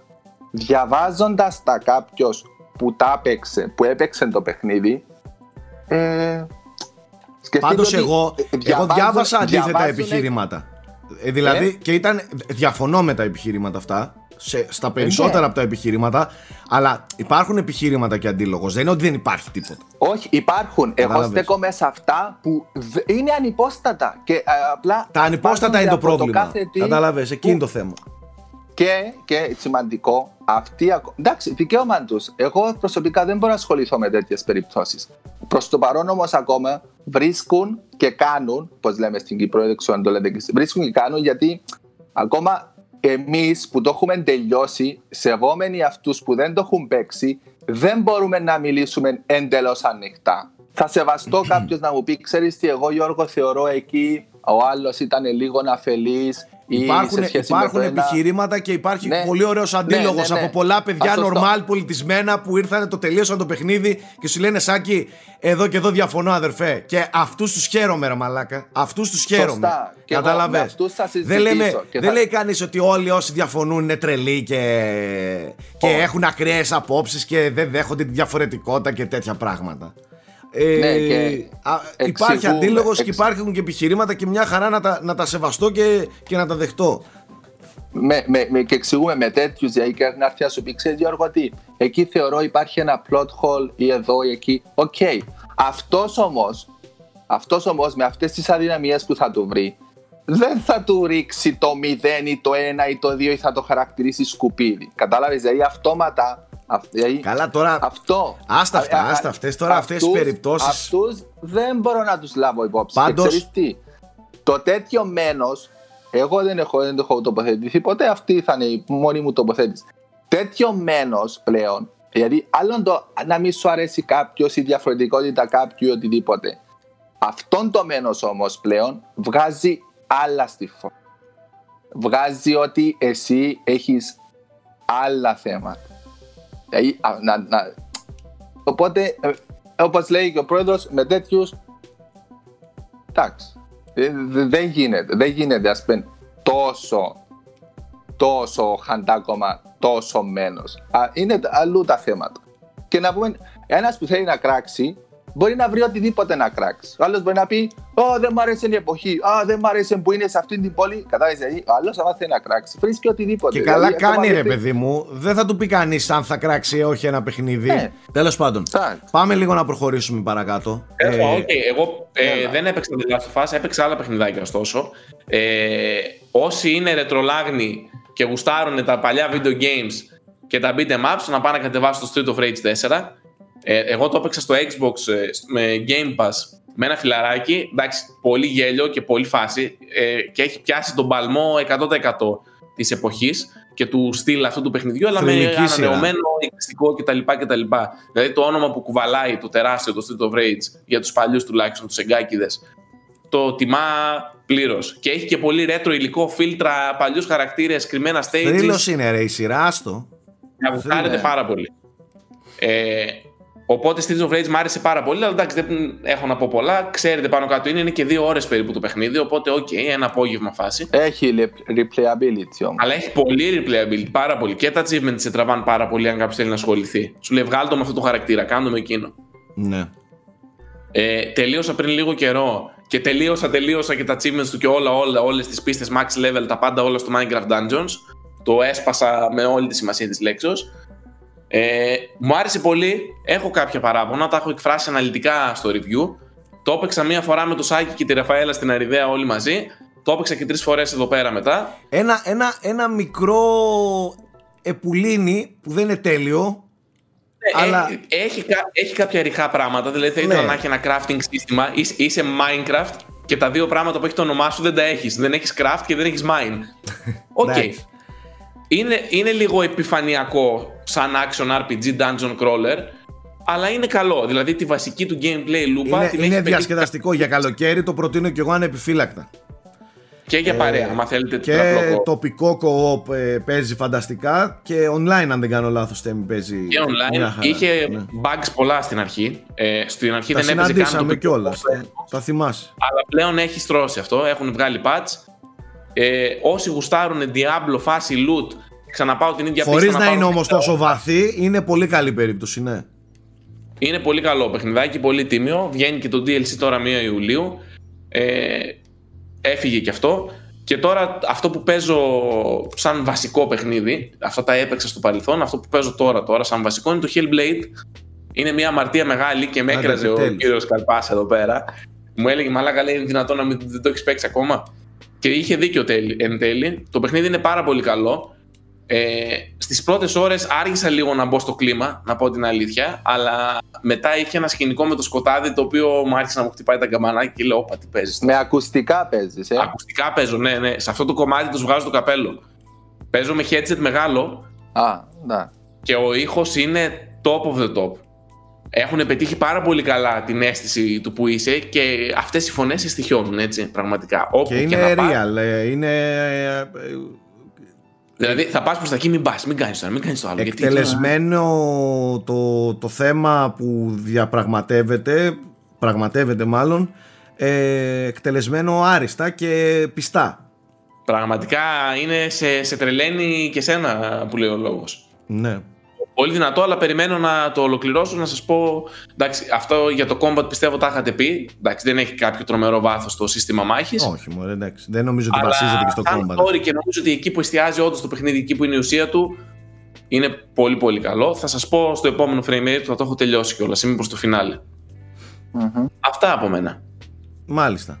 Ο Nike Ε, να πω, Έπαιξε ναι, The Last ε, of Us. έχει- Ε, όχι, έχει κι άλλα όμως. Ε, έναν πες. άλλο να είναι action αναφοράς. Εντάξει, έπαιξα και τα τρία Crash. Ωραίο εντάξει remake. Δεν Εκεί- είπαμε ότι ανακοινώθηκε νέο Crash. Κλαίω. Α, Ε, έλα. πώς έγιναν μέσα αυτή την εβδομάδα. Ανακοινώθηκε εντάξει. ολοκαίρινο Crash 4. Ναι, Ναι. Που είναι σαν ωραίο. τα παλιά παιχνίδια, αλλά με νέες πίστες. Δεν είναι δηλαδή 3D open world. Φαίνεται πιο ποικίλο όμως. Έχει πολλούς Φαίνεται πολύ περισσότερους ποικιλία να έχει. μηχανισμούς, ξέρω εγώ. Εμένα ναι. μου φαίνεται Α, σε κάποια σημεία λίγο, λίγο πειραγμένο. Δηλαδή, Πειραγμένο. λίγο άψυχο. Δεν ξέρω, έτσι ίσως Ίσως η γυαλάδα το γραφικό ή το εικαστικό. ξέρω. μου βγάλε, μου βγάλε λίγο cringe. Το τρέιλερ. Εγώ πάντως επειδή είναι ολόφρεσκα τα πρώτα τρία. Αλήθεια, αλλά Τι, τι, εντάξει. τι; Λίγο το μοντέλο του Crash, μου- το 3D μοντέλο του Crash μου φάνηκε λίγο περίεργο. Λες και είναι λίγο τραβηγμένη η μούρη του. Αλλά εντάξει, δεν, το, το platforming και αυτό που πάει να κάνει εμένα μου φάνηκε πολύ ωραίο. Για Crash είναι ok. εντάξει. Ε, αυτό που ήθελα να πω εγώ είναι ότι πριν από αυτά ε, έπαιξα το, το Hollow Knight. Το είχα αφήσει. Ε, εντάξει, έχω να πω τα καλύτερα. Από τα καλύτερα και πλέον αγαπημένα μου Metroidvania παιχνίδια.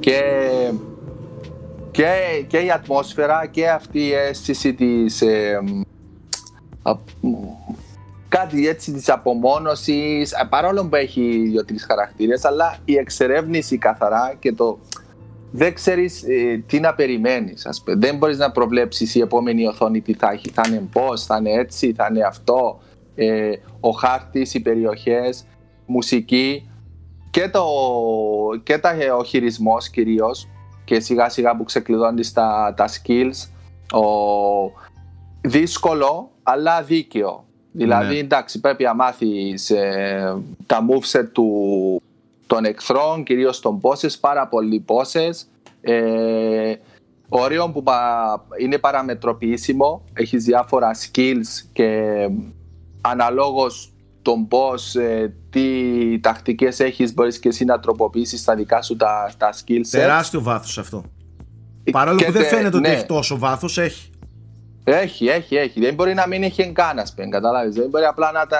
να- Ό,τι ξεκλειδώνεις να το έχεις. Ναι, Ενώ ναι. έχεις τόσα πολλά που πες, μπορείς να διαλέξεις 3-4 από τα Ναι, πόσα, ναι, δεν ναι, θέλω ναι. να πω, spoiler. Ε, και μεγάλο. Πάρα πολύ. Δεν το περίμενα. Εντάξει, άκουγα, άκουγα διθυραμβικά σχόλια και λέω είναι δυνατόν, ας πούμε, τόσο, τόσο καλό. Κι όμως είναι Κι όμως. πάρα πολύ καλό. Οι λάτρεις του το Metroidvania και έτσι, ξέρω εγώ, ατμοσφαιρικών και gameplay να, το, να μην το προσπεράσουν. Δύο χρόνια το κάνουμε praise αυτό το παιχνίδι. Παιδιά, είναι Ναι. και σαν την Coca-Cola. Παντού υπάρχει. Switch υπάρχει, PS4, Xbox, Game Pass, PC. Βάλτε το. Είναι σε όλες τις πλατφόρμες. Δεν, Και δεν... ε, ε, εγώ, πήρα, εγώ πήρα τη retail εκδοσή που έχει μέσα και τα 4 DLCs, ακό- οπότε ακόμη περισσότερο Και περιεχόμενο. με τα DLCs δεν έχω 60 ασχοληθεί ώρες. εγώ, φαντάσου. Ε, αλλά εντάξει, εγώ το εξάντλησα, το πήγα 110 πόσα της 100. Έχουμε κλείσει Nike. Έλα ρε Nike, εσύ. Όχι ρε Nike. Εσύ. 100% Nike. Εσύ, δύσκολο, τέτοια πολύ δύσκολο, αλλά τα γουστάρα αυτά. Τα δίκαιες, ξέρεις, οι δίκαιες οι προκλήσεις, ας πούμε, εντάξει, δύσκολο. Ωραία δύσκολο. πράγματα. Κάτι άλλο είχαμε; Εσύ, Εσύ ξεκίνησες κάτι άλλο; Α, μας είπες ότι παίζεις κάτι άλλο. Το είπες, δεν Εγώ το είπες. παίζω κάτι για το οποίο δεν μπορώ να μιλήσω ακόμα. Ε, δεν μπορώ να πω τίποτα, τίποτα. Ούτε καν σπόντα να ρίξω. Εγώ άμα τη ρίξω μετράει, γιατί πρέπει, εσύ πρέπει να το έχεις βάλει. το όχι, NDA. όχι, δεν δεν γίνεται. Όχι. δεν γίνεται, Δεν γίνεται. Λοιπόν. δεν ε, παίζεις. Άρα Οπότε δεν παίζεις. Δεν παίζω τίποτα. Τώρα. Ε, πέρα από το The Last of Us, εγώ ακριβώς τις ημέρες του The Last of Us τελείωσα επιτέλους το Final Fantasy 7 Remake το Για οποίο, το οποίο ε, δεν το περίμενα αλλά συνδυάζει τέλεια το ολοκληρωμένο τέλος με το cliffhanger δηλαδή, Μμ. δηλαδή είναι και πολύ ολοκληρωμένο και απόλυτα cliffhanger. Δεν ξέρω πώς το έκαναν αυτό και πόσο ωραία το τέργει. Δηλαδή νιώθεις την ικανοποίηση ότι το τελείωσες και είσαι ξεκάθαρα μπροστά σε κάτι που έρχεται. Ε, Οκ, αυτό είναι και αυτό που είχαμε περισσότερη την αγωνία. Το πώς τελειώνει και το αν θα φαίνεται κομμένο, πετσοκομμένο. Μην αγχώνεστε. Τα 70 ευρώ, τα 60 ευρώ που θα δώσει κάποιος που γουστάρει τα JRPG και δει το, το Final Fantasy 7 δεν πρόκειται να απογοητευτεί και να πει «Ε, γιατί με άφησες έτσι στη μέση». Τώρα, παιδιά, το τελευταίο δεκάωρο του παιχνιδιού είναι από τα πιο εντυπωσιακά πράγματα που έχω παίξει τα τελευταία χρόνια. Δηλαδή αυτό που έχουν κάνει Α- με τα, με τα, με τα set pieces, τα, τα cutscenes, το, το, το, το πόσο glorious, για να μιλάμε και τα ελληνικά, είναι το, το, το φινάλε του πρώτου μέρους του Final Fantasy. Ε, δεν ξέρω, δηλαδή η- η παραγωγή στην Square Enix έχει ανέβει πολλά σκαλιά. Τώρα καταλαβαίνω γιατί άργησε τόσο. Δηλαδή 10 δευτερόλεπτα να δεις από, τα, από, το, από τις τελευταίες 10 ώρες 10 δευτερόλεπτα πάρε από μόνο σέτα. Είναι δουλειά μηνών δεν ξέρω πως γίνεται ας πούμε. Τι έχουν κάνει εκεί τα παιδιά. Όπως και να έχει Θεωρώ ότι κάποια πράγματα στο Final Fantasy δεν έχουν γεράσει ε, καλά. Ε, μ, κάποια χοντροκομμένα πράγματα συνεχίζουν, συνεχίζουν. Φαίνονται χοντροκομμένα μάλλον κάποιους, απ- κάποιοι από τους μηχανισμούς. Κάποια από τα σκηνικά είναι λίγο λίγο κάπως το 2020 αλλά έχω την εντύπωση ότι αυτοί που θα, που θα παίξουν και θα απολαύσουν και θα, θα εκτιμήσουν το παιχνίδι είναι αυτοί που μπορούν αυτά όλα να τα, να, τα, να τα προσπεράσουν πιο εύκολα από τη νέα γενιά. Νομίζω ότι είναι το απόλυτο love letter στην, ε, στη σειρά. Ε, ήρθε σε τεράστιο βαθμό φρέσκο το 2020 κάποια μικρά κομμάτια ξαναλέω χτυπάνε ότι είναι παιχνίδι παλιό. Αλλά στο σύνολό του είναι μεγαλοπρεπές πάρα πολύ δηλαδή όσοι δε, δε, βασικά τι εμένα περιμένανε. Τώρα οι Final Fantasy δεν περιμένουν εμένα να τους πω πάρτε το.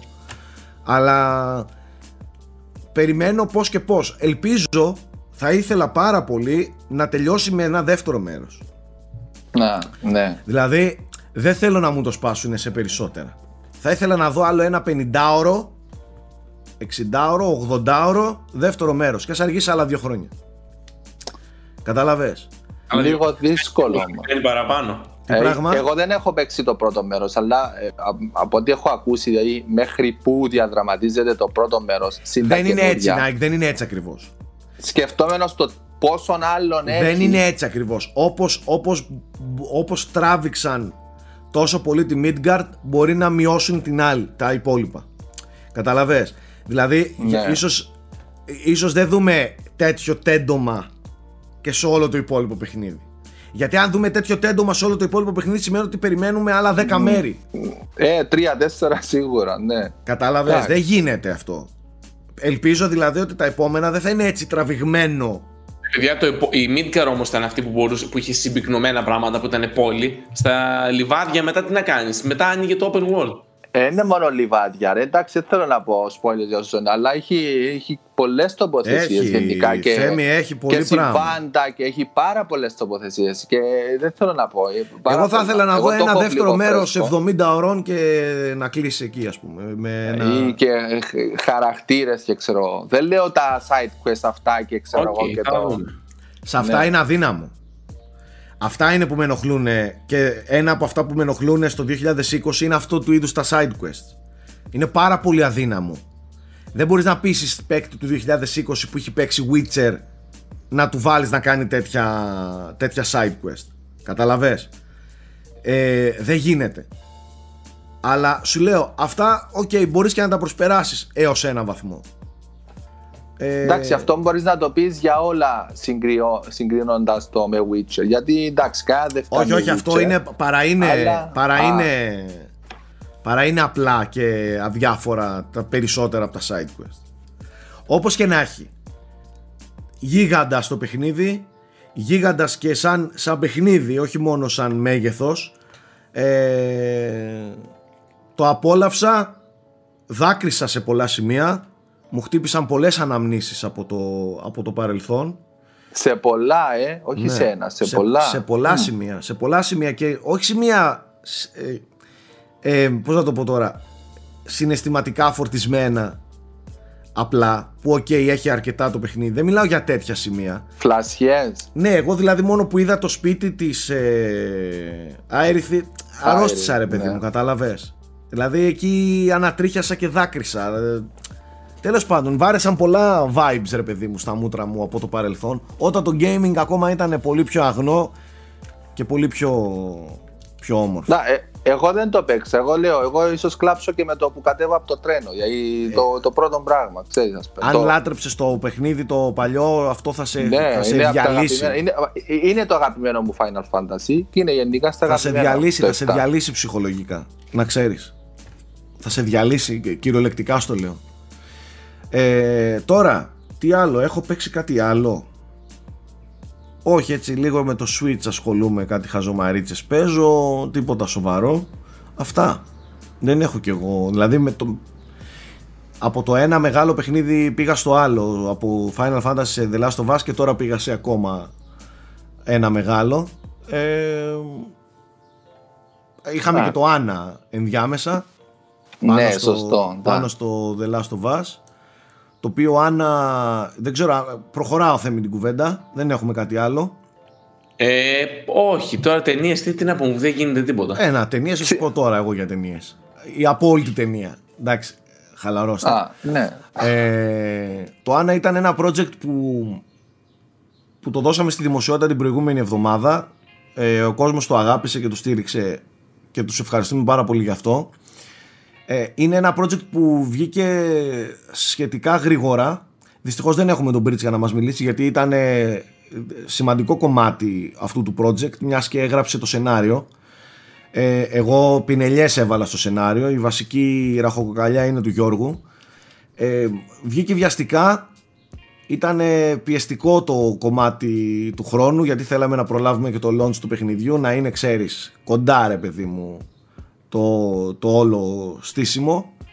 Εμείς το απολαύσαμε πάρα πολύ, είμαστε πάρα πολύ περήφανοι που δοκιμάσαμε και βγάλαμε εις πέρας κάτι το οποίο συνήθως, συνήθως δεν το έχουμε ξανακάνει.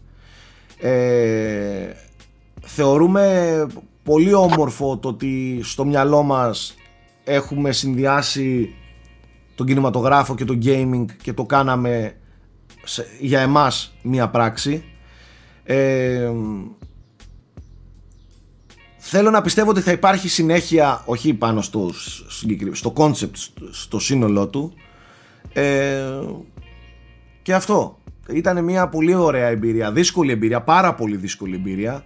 Μας ζόρισε πάρα πολύ το, το στήσιμο. Ε, ένας από τους σημαντικούς λόγους ήταν αυτός, ότι υπήρχε πολύ πίεση χρόνου αλλά ήταν και δύσκολο για εμάς δηλαδή με τρεις ηθοποιούς, με σκηνές δράσης, με ε, infected zombie. infected γιατί το zombie είναι λίγο παρεξηγημένη λέξη, δεν είναι ακριβώς ναι. zombie αλλά ας πούμε zombie, OK, okay, κανένα θέμα. Ε, ήταν για εμάς challenge όλο αυτό, δεν ήταν εύκολο και μην ξεχνάτε δεν είμαστε στούντιο παραγωγής ούτε έχουμε από κάπου βαριά υποστήριξη ε, αυτό βγήκε από εμάς, βγήκε από την παρέα μας. Είχαμε... Ούτε το έχετε σπουδάσει. Προφανώς. Εντάξει, εγώ δεν θέλω τέτοια τώρα να δικαιολογώ. Απλά θέλω να πω ότι το χαιρόμαστε ακόμα περισσότερο γιατί αυτό βγήκε από εμάς. Δεν είναι, ξέρεις, στήριξα από πολύ μεγάλα στούντιο, από παραγωγές, από από. Και οι περισσότεροι εκεί πέρα μέσα, πλην κανένα δυο άτομα, δεν είναι επαγγελματίες. Καταλαβες. Ε, είναι φίλοι μας. Γι' αυτό το, το, το γουστάραμε τόσο πολύ. Ε, ευχαριστώ και τον, και τον κόσμο που δούλεψε πάνω σε αυτό, το, τους ανθρώπους που δούλεψαν και δεν ήταν λίγοι, ήταν πάνω από 10-15 άτομα ε, αυτοί που είχαν ανάμειξη στο όλο project και, και φυσικά σε όλους τους ανθρώπους που το είδαν, το, το, το αγάπησαν, το μοιράστηκαν στο διαδίκτυο. Ε, πάμε για άλλα. Τα καλύτερα έρχονται. Αυτό είναι ατάκα μου πολλά χρόνια και την εννοώ. Και προσπαθώ ναι. να την κάνω πράξη στη ζωή μου. Ότι δεν μένουμε πουθενά και ποτέ στάσιμοι. Προχωράμε. Αυτά. Δεν ξέρω αν έχουμε κάτι άλλο. Όχι, Σάκη. Νομίζω ότι ναι. κάτι τι να σου πω. Μάλιστα. για, γι' αυτό είναι τα σχόλια να το... Αν ξεχάσαμε κάτι στο Αν επόμενο. ξεχάσαμε κάτι στο επόμενο. Ξέρω εγώ. Τώρα, το πρόγραμμα του καλοκαιριού, να το πω λίγο και αυτό. Εντάξει, το πρόγραμμα του, ναι, εντάξει, άρα ξεχάσαμε κάτι. Οσυντιακά πρέπει να το καλύψεις, Θέμη, ναι. Το πρόγραμμα του καλοκαιριού μπορεί να είναι και θα είναι ε, λίγο άτσαλο. Μην περιμένετε να το τηρήσουμε τέλεια το εβδομαδιαίο. Θα προσπαθήσουμε, αλλά καταλαβαίνετε τη, τη φάση. Ε, θα προσπαθήσουμε να είμαστε συνεπείς, ρε παιδί μου. Μέχρι ένα σημείο. Ε, δεν δεν σημαίνει ότι δεν θα έχουμε εκπομπές. Απλά μπορεί να είναι σε διαφορετικές μέρες, να κάνουμε 10 μέρες και όχι 7. Θα βγαίνει λίγο όπως, όπως βολεύει, όπως ταιριάζει, όπως ε, το φέρνουν οι καταστάσεις. Γιατί έρχονται και events μέσα στον Ιούλιο, ξέρετε. Αυτό ρε παιδί μου, μία, μία κατανόηση στον τρόπο που θα λειτουργήσουμε μέσα στο καλοκαίρι όσον αφορά τα frame rate. Αυτά. OK, okay. και όλα τα άλλα θα τα καλύψουμε πλήρως. Εννοείται, ρε παιδιά, εδώ είμαστε. Ναι, δεν ναι. φεύγουμε. Εδώ είμαστε. Παίζουμε και ασχολούμαστε και αγαπάμε. Δεν είναι η, η, δουλειά, η δουλειά μας αυτή του τύπου παίρνουμε άδεια. Γεια σας. Δεν πάει έτσι. Λοιπόν, αυτά. Να είστε όλοι καλά. Τα λέμε στο επόμενο επεισόδιο. Bye.